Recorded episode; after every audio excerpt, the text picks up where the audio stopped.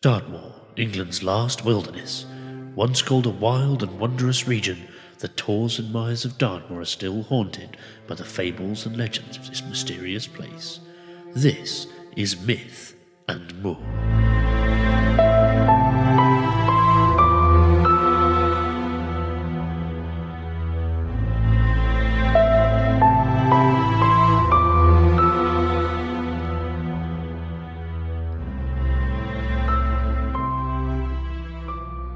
Well, ladies and gentlemen, welcome to the very first episode of Myth and Moor. And first thing I'd like to do is introduce uh, my my co-host, my partner on this podcast, which is my very own dad, Mr. David Hawkins. Hello. How you doing, big guy? Yeah. You'll, you'll notice me call you big guy at some points during this podcast because uh, that is my yeah, that is my pet name, and I won't be able to help myself but from saying it. No, that's absolutely fine. I don't know how that came about because I'm not that big a guy, but uh, it's it's a name that I've I've grown to love over the years. So the first question is why? What is this podcast? What are we doing? What is it all about? And why are we sitting here about to embark upon this journey of doing a podcast about the supernatural things of Dartmoor? I think you've got to uh, realise that if you're a young lad growing up in the city of Plymouth in in Devon, in which is, as you know, is one of the southwest of England's two maritime counties. Yeah. You're always aware of that looming mass of grey hills behind you.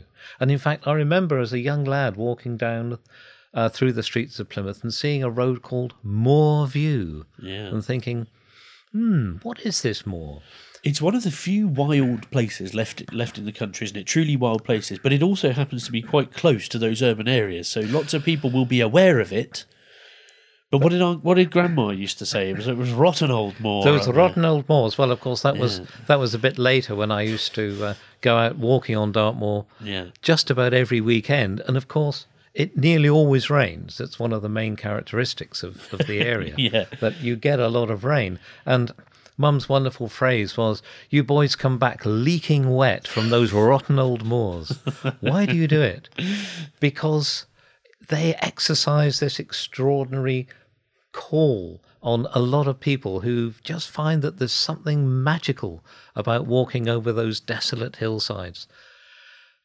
And I use the word desolate maybe incorrectly because when you get to know about the moors, you realize that almost every square inch has got a history to it. And there's, if you take the trouble to read about it, as I did with a large collection of books that I've built up over more than 60 years, you realize that there's hardly a vestige of Dartmoor that hasn't got a real history and some legends attached to it. Now, your interest of, of Dartmoor uh, extended to you actually writing a book back in the 80s about a very specific topic. Yes, it did. Well, you say written in the 80s. I actually started that back in the 60s when I was still at school at my It just, wonderful. took, it just took 20 years to complete. Yeah, well, that's right. Um, because I had other stuff to do as well. But uh, my old school, Devonport High, for which I still have very fond memories, um, after we'd taken our A levels, we basically had very little to do. And dear old Elmer Whitfeld, our English master, said, oh, You boys really ought to be doing something to occupy your time. and because of my interest in Dartmoor, I'd been walking on the moors just about every weekend, as I've said. And one thing you do notice is that Dartmoor, of course, it's be, it has been called the land of streams. And let's mm. face it, there's a lot of water up there. And this water was exploited not only for drinking purposes, but to operate mines and other mills. And watercourses known as leats were developed right back from the middle of the 17th century and possibly even earlier to supply water to these various places.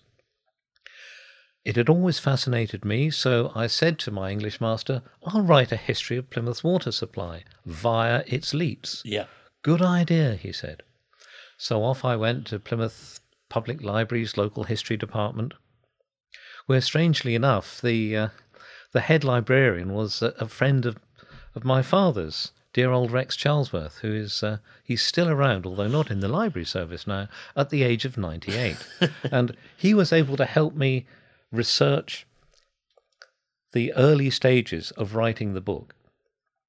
So it's clear that uh, you have uh, a long-standing interest in Dartmoor from a factual point of view, and uh, and I think what what brings us together for this podcast is uh, your love of Dartmoor. And obviously, I've been very much aware of it ever since I was a boy as well, by extension. And we've spent many times walking up on the moors ourselves. Yes, we have. But also our joint interest in all things supernatural, all things weird and spiritual and strange. And because Dartmoor being such a remote place, there tends to be a sort of disproportionate number of those stories related to the moors. I think that's right. Um, we used to go out from Plymouth to a little moorside village called Meavy. And if you walked from, you could go out on the bus from Plymouth bus station, Bretonside bus station, to Meavy, and then you could walk from there to the village of Sheepstor, which was right on the southwestern slopes of the moor. As soon as you got there, you began to realize that there were strange mythical references. For example, over the porch of Sheepstor Parish Church is this wonderful old death's head, which we later realized was actually a green man.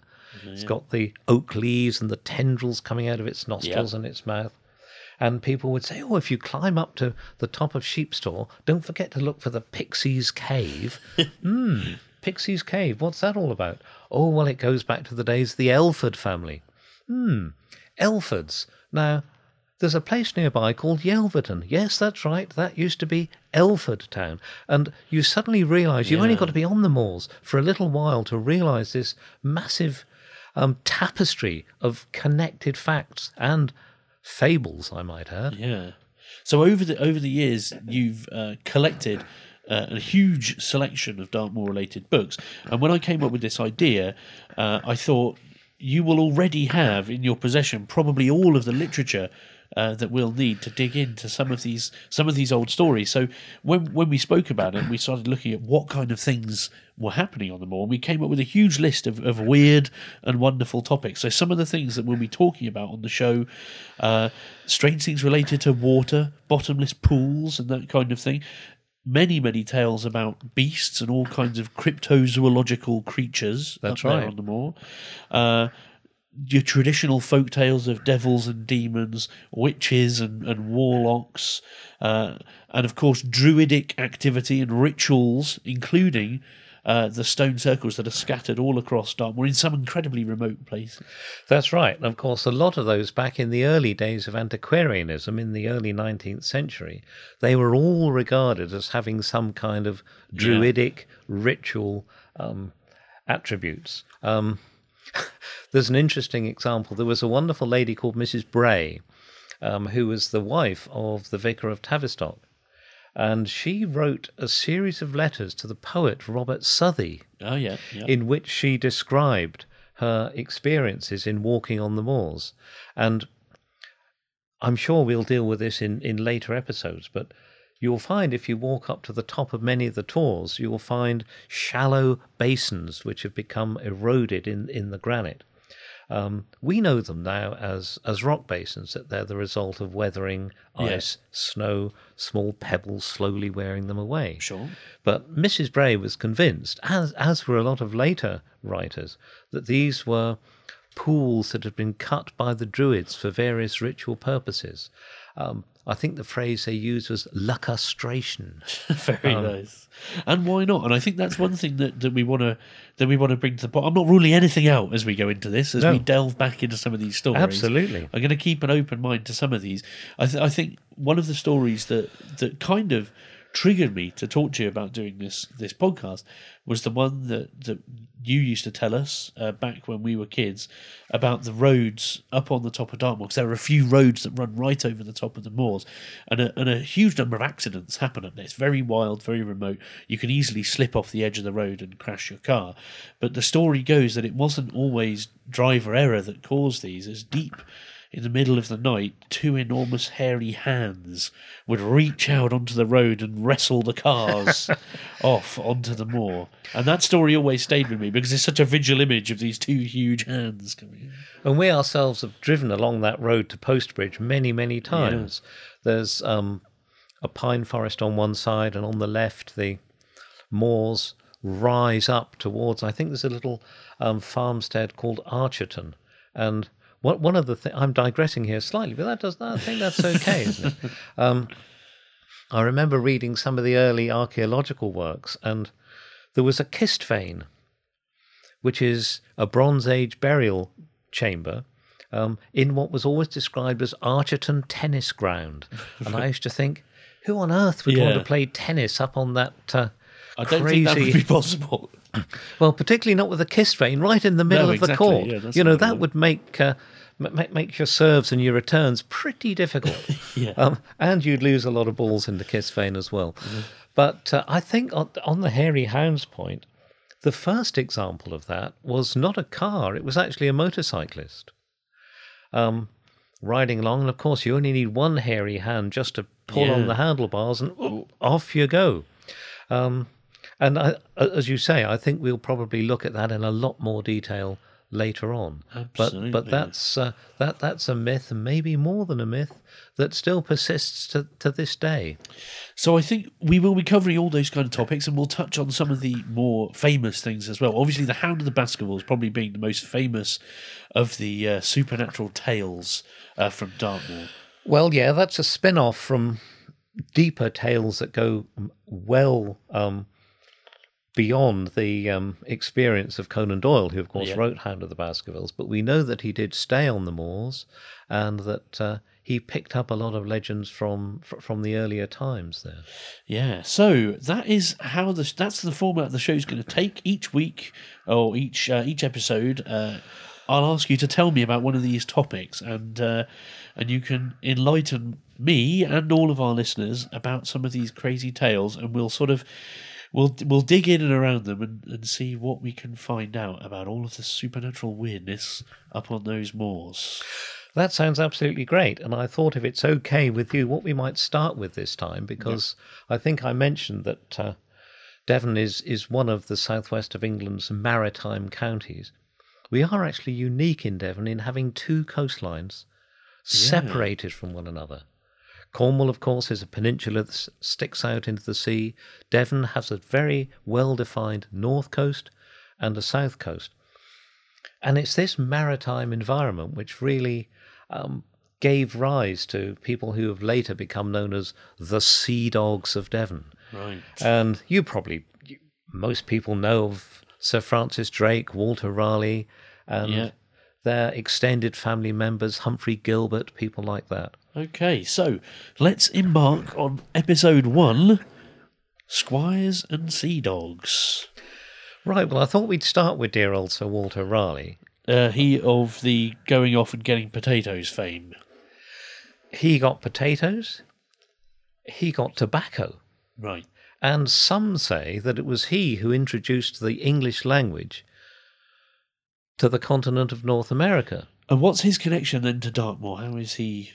Well, his family um, lived on Dartmoor. They had a, a large country home called Fardel Hall. Right. Uh, this is on the, the southern slopes of Dartmoor, down towards um, what we now call the South Hams, which is the uh, agricultural land lower down from those slopes. Um, and of course, at one time, he was very much the favourite of Queen Elizabeth I. I think most people know about the story of the cloak and the puddle. Uh, yes. Yeah. Yeah. Okay. The gallant Sir Walter laid his cloak in the puddle, so um, he was really just trying to get funding for his mad adventures. I guess. I guess. he and Drake were funded by the Crown basically to go out and expand English influence on the high seas. Yeah. Obviously, the Spanish were rampaging about, plundering the Americas. Yes. And it was really their job to go out and Plunder back. plunder back, in, intercept those Spanish galleons as, as hard as they could, come back and give Gloriana, the Queen, as much loot as they could lay their hands on.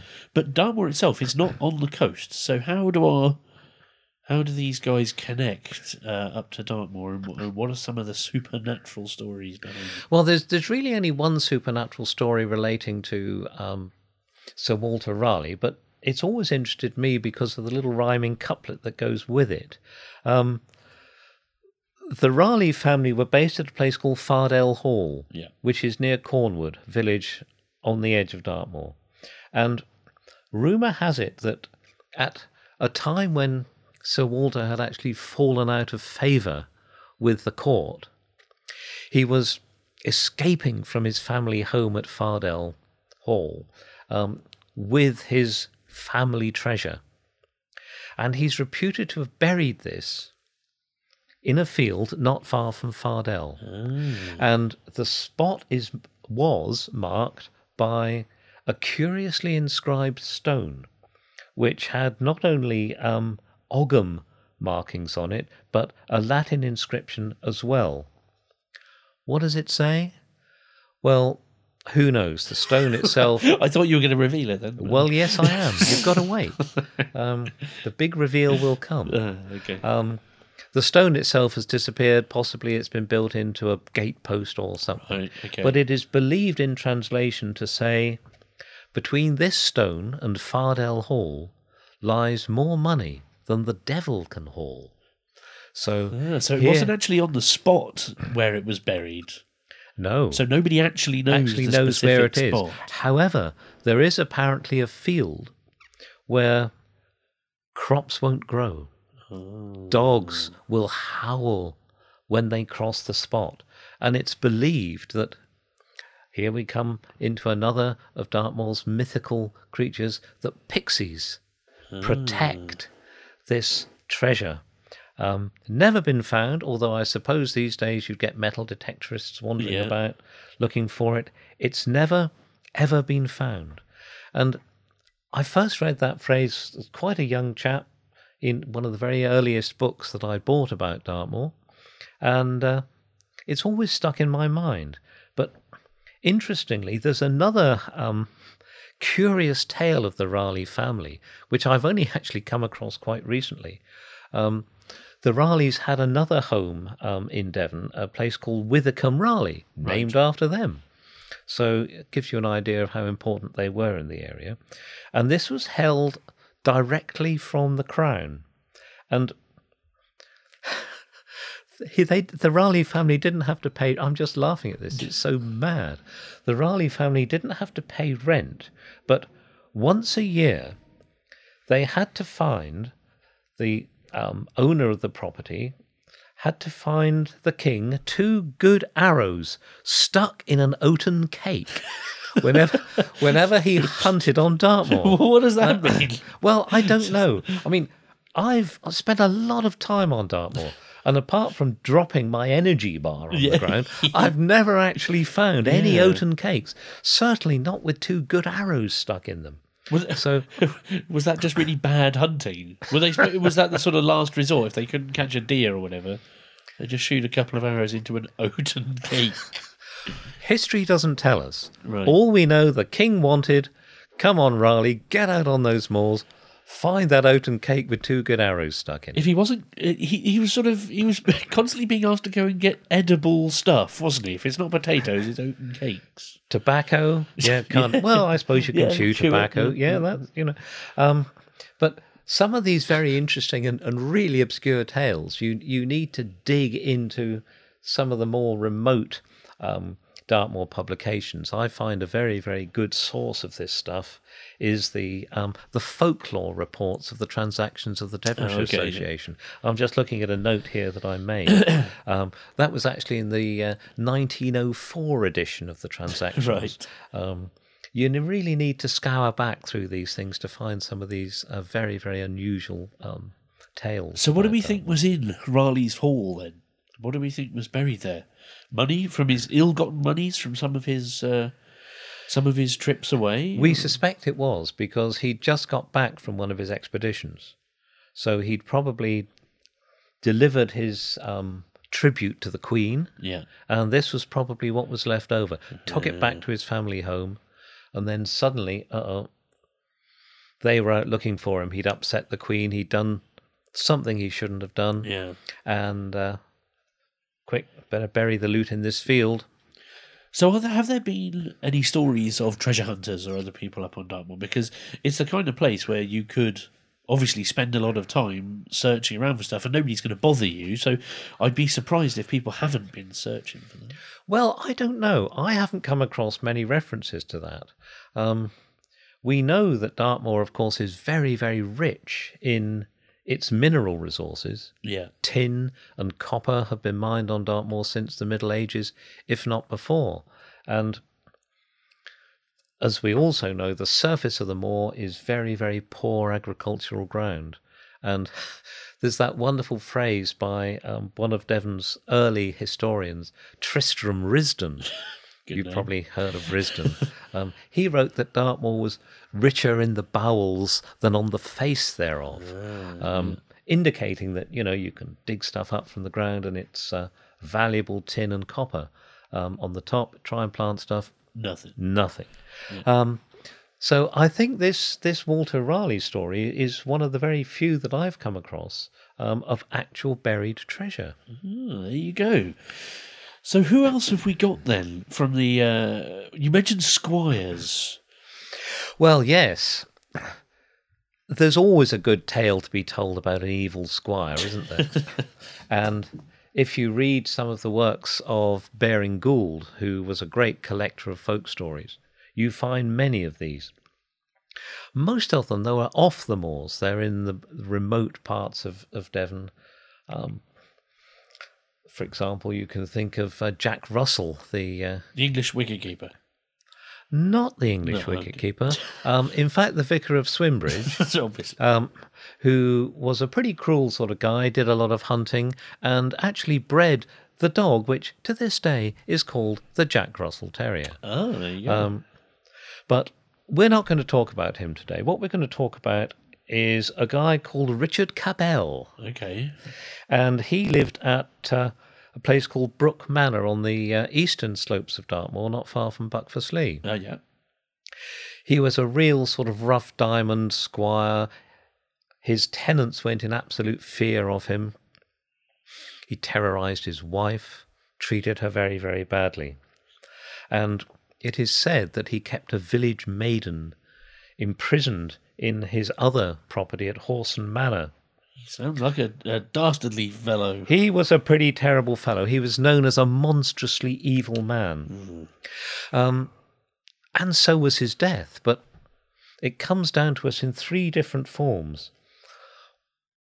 Some say that a pack of spectral hounds surrounded his house, howling and baying as they dragged him off to hell. Ooh. Another version, possibly more plausible, that his own hounds started chasing him when he was out hunting one day on Dartmoor, and he dropped dead of exhaustion, couldn't escape the howling oh, beasts. Oh, crikey. Should think that'd be quite terrifying, being chased over the moors. I mean, it's, it's bad enough just being up there on your own, let alone if you were. Well, that's right, but one assumes if he was hunting, he was on a horse. okay, yeah. but of course, horses on that rough ground can very easily Yeah. stumble, throw their rider, Yeah, yeah and suddenly the hounds are behind me. Run, Cabell! yeah, no, no good. comeuppance. Couldn't couldn't outrun the hounds. Um, the final version is a little bit more domestic and possibly has a little more of a ring of truth to it. Um, Cabell rather um, unfairly uh, apparently accused his wife of adultery. Right. Never mind the maiden he'd kept in yeah. his other manor house. Never mind Yeah, all never that. mind that. Um, he beat her. He chased her onto the moor. He stabbed her. At which point, her pet dog. There's a lot of dogs in Yeah, these stories. Oh, it's yeah, a very, very awful lot of dogs dog-related uh, thing, Dartmoor. Yeah. Um, her pet dog flew at him and ripped out his throat. Oh, So both wife and husband died in that terrible scene, and the pitiful howls of man, woman, and dog can still be heard on the moors. Now, there's only one flaw to that story. yeah, go on. His wife apparently outlived him by 14 years. so, so yeah, that one less likely, I so, guess. so, so that just does indicate. Well, it could have been. It could have been the maiden. She could have escaped and chased him out. I like that story because then she uh, maybe she dies, but she at least gets some revenge on him. Well, that's true. Although, again, as with most of these tales, history does not reveal the truth. No, But it was a real issue for the local people and so strong were their fears that when he finally died in 1677, he was buried in a massively strong tomb. A hugely weighted stone was placed over his coffin.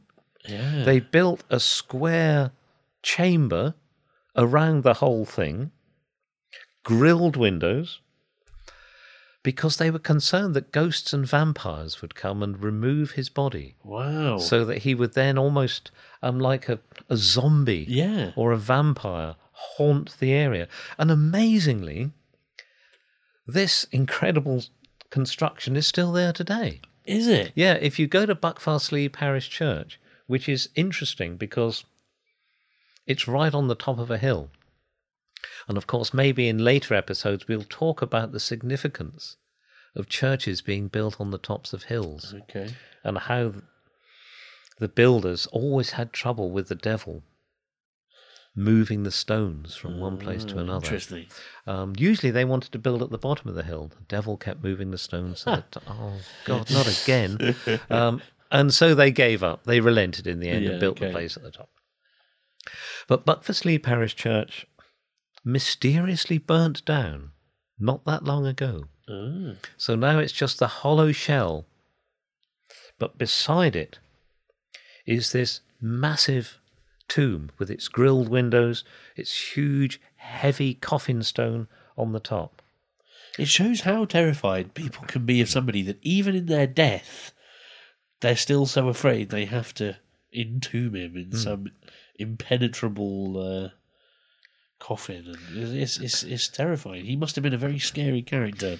Well, he was, and I suppose you've got to ask the question did these precautions actually work? Yeah.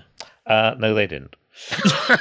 So they were beset by vampires. Apparently, Squire Cabell still leads his spectral pack across the moors on those dark and windy nights. I can imagine Buckfastleigh Church then is a pretty scary place now, as it's in. Uh, It's it's a, it's a scary place to be. Although, of course, it looks down onto the uh, very famous Abbey of Buckfast, of course, yeah. and I don't know.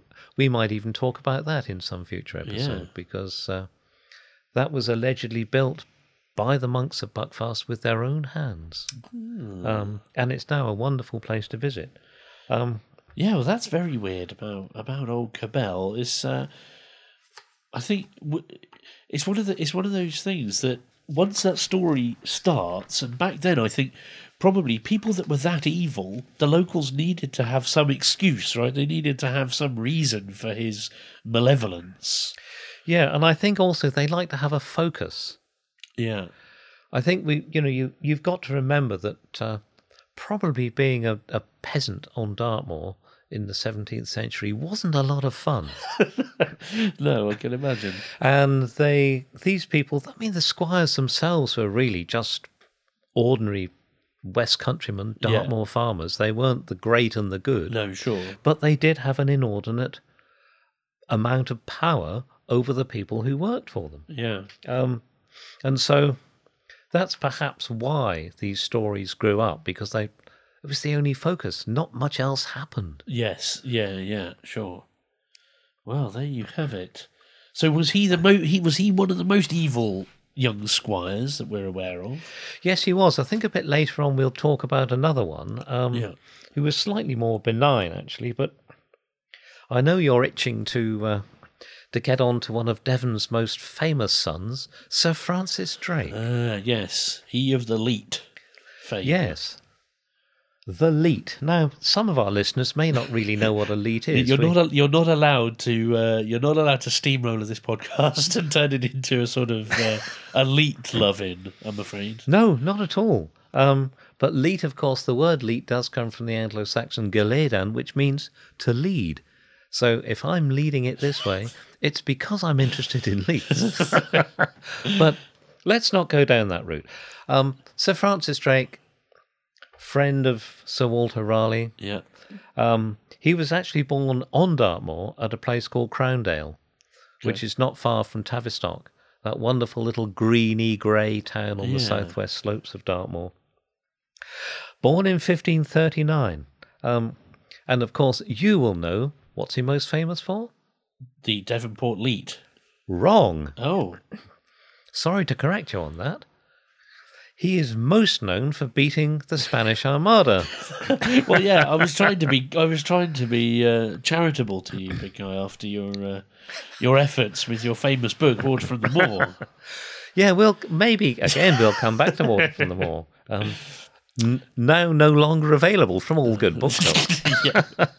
But uh, Yes, of course, his Armada. Yeah, his his, his slightly uh, slightly bigger achievement. Absolutely. Um, 1588 was the date of the uh, Spanish Armada. They sailed up the English Channel in uh, formidable Spanish galleons, of course. They were Spanish, so you, you'd expect. You'd expect Um.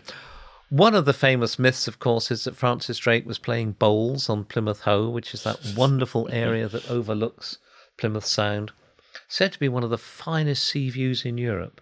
Um, and one of the ways that uh, in, in maritime warfare at that time, of course, was to set fire to an old ship that you didn't want anymore, Right. steer it towards your enemy's fleet, Okay. and the fire would catch from Okay, ship to yeah, ship, yeah, yeah. and the gunpowder in the holes would explode, and you know, Yeah. job done. Simple but effective. Did Drake need to do that? No, he didn't. Apparently, it just so happened, so the story goes, that he was whittling a piece of wood. Whilst I thought he was playing bowls, or you sort of he was whittling between each. When each it wasn't his turn, yeah. Okay. I think you have ends in bowls. Yeah, when it wasn't his end, He was whittling. He was just whittling a bit of wood. Somebody came up, excuse me, Sir Francis, a Spanish fleet's coming up the channel, Yep. just come round Rame Head. Oh, I know. He threw the chips of wood from his whittling into the sea. Each one, as it hit the water, miraculously turned into a fire ship. Wow. Now that's pretty Now, that's amazing, a handy little trick Yeah, to have up your sleeve. Isn't absolutely. But it it? We, also we could have done with him in all of those other wars. You could have just stood there, just whittling. just whittling exactly. yeah, You know, it would have done a fantastic job. Yep, certainly. But uh, apparently, it wasn't a military technique that was adopted um, in in later years. Uh, No. uh, we just don't know why. Many other Um, admirals attempted the uh, the whittling technique. But there are also some very very strange stories about Francis Drake, and who goodness knows who knows if they're true. There's there's one occasion where he threw a boy overboard because he thought the boy was cleverer than he was.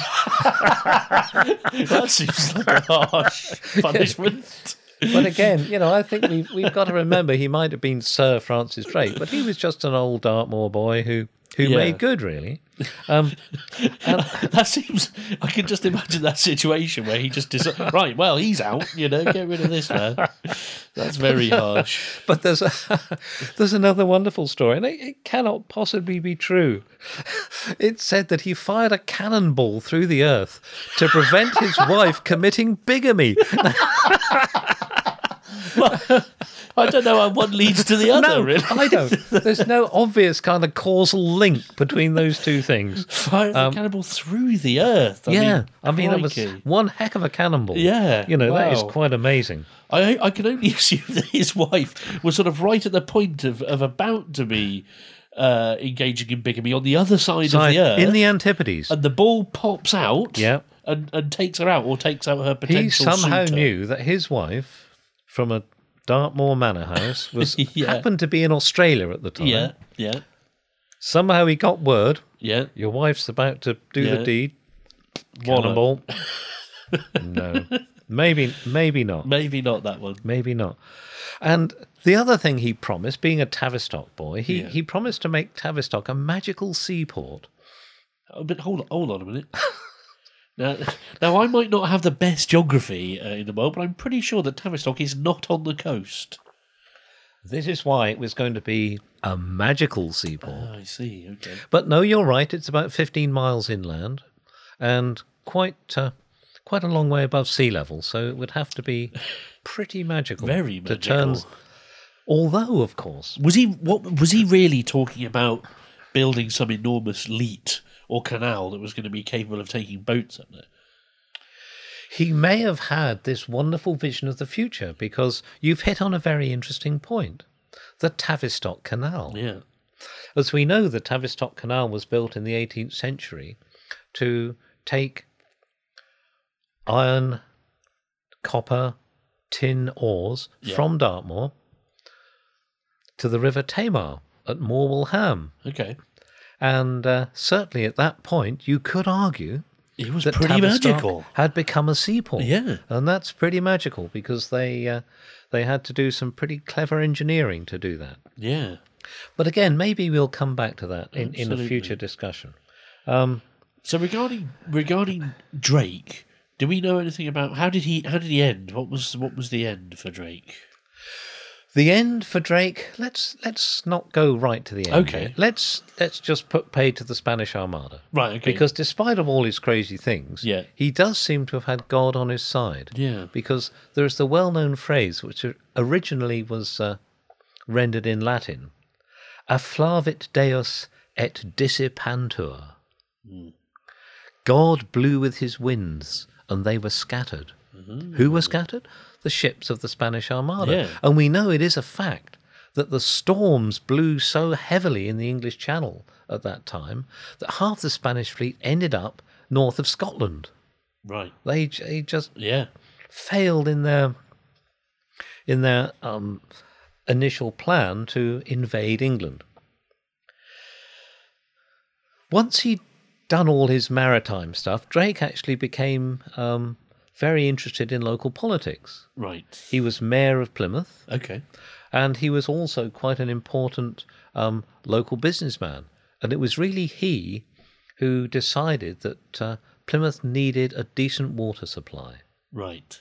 Here we go. Here we go. I'm climbing onto my hobby horse now. the wonderful business of the Plymouth Leat, often known as Drake's leat. There's nothing supernatural about this leat, as far as I'm aware. He built. He he built the. le- I mean, it was a, it was a marvel of engineering. I'll yes, it was. Yeah. But because Philip II of Spain had already had his armada apparently mysteriously blown across Yes. the seven seas, he actually believed the tale that was told of Sir Francis that he rode out to um, a little stream on the southwestern slope of Dartmoor, the River Meavy, Yeah. uttered some magic words, galloped his horse into Plymouth, and as he did so, the leat mysteriously Wow. and miraculously followed him into the town. Pretty cool. So he he must have he must have been seen as a sort of an almost supernatural figure by those Spanish uh, by those Spanish captains and Yes, he was. leaders because uh, obviously they, they thought they were they were in a pretty strong position with that armada. Yeah, but they were actually dealing with a basically with a magician, yeah, and it's it's really no wonder that uh, he became the the toast of the town, Yeah. as it were, and the leat satisfactorily supplied Plymouth for hundreds of years, and until the um, creation of Burrator Reservoir, yes, which has been said, it's been described as the most beautiful artificial lake in England. it is absolutely beautiful. And I think if you go out from Plymouth, you can stand on the top of the dam, look across the shimmering water, and you've got Sheepstor in the background. Yeah. Sheepstor again, with all its mythical associations. yeah. It really is quite a remarkable place. And I think it's still done every year at where the point where the leat used to be taken off the river. Plymouth Corporation host an event called the Fishing Feast. right. What is the fishing feast? Well, they catch trout Okay. from the sparkling waters of the Leat, yeah. and in those waters they toast Sir Francis Drake, and they say, May the sons of him who brought us water never want wine. And then they crack open the bottles of claret, Nice. and they really have a great time. Um, but I'm going to just mention something else which I think most people will be aware of with Sir Francis Drake, and that's the legend of Drake's drum. right. Okay. The drum that would be beaten on his flagship when he was uh, circumnavigating the world. And legend has it that it's heard tolling in times of national importance. During World War One, at Dunkirk, the beat of the drum. Now, during World War Two, it was moved. The drum was moved from Buckland Abbey Yeah. to Buckfast Abbey. E- easy mistake to be made there. Very easy mistake to make. But Yeah. Buckfast Abbey was the other side of the moor from Plymouth, and so it was less prone to bombing raids. Right. Um, what happened? They moved the drum. Plymouth got bombed. They moved the drum back to Buckland Abbey. The bombing stopped, and the mysterious drum was apparently heard beating on Plymouth Hoe. There are so many of those stories where a physical object has some kind of uh, power beyond itself. You know, like where Absolutely. I remember the one, uh, the one about the Guernica. You know, Picasso's Guernica in Spain. It Yeah. was sort of indestructible, regardless of however many times the government tried to get rid of it. And yeah, there's definitely I want it may be a self fulfilling prophecy or something, but there's definitely some objects that have more power outside of the physical world, some kind Yeah. of spiritual power around them. There's another little story, uh, if we've got time to talk about Yeah. it. Um, Drake had bought Buckland Abbey from his rival, Sir Richard Grenville. Oh, Grenners. Old Grenners, he was another of Devon's famous sea dogs.